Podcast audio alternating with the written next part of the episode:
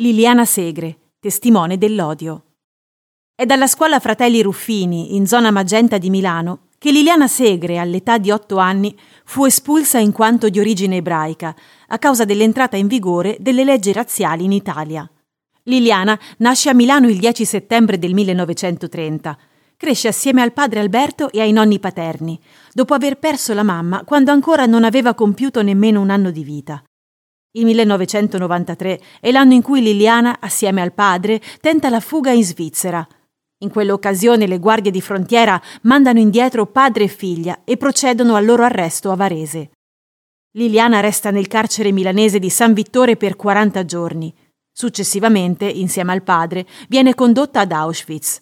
Viene tatuata al braccio con il suo numero di matricola, 75190 e costretta ai lavori forzati presso la fabbrica Union, che produce munizioni.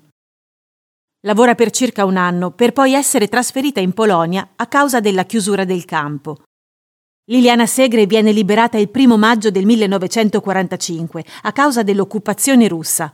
Torna in Italia, a Milano, nel 1946. È fra i 25 sopravvissuti di età inferiore ai 14 anni. Liliana si chiude in un lungo silenzio fino a quando, durante i primi anni 90, decide di raccontare la sua drammatica esperienza da prigioniera agli alunni dei vari istituti scolastici. Questa attività continua ad impegnare Liliana costantemente per molti anni successivi.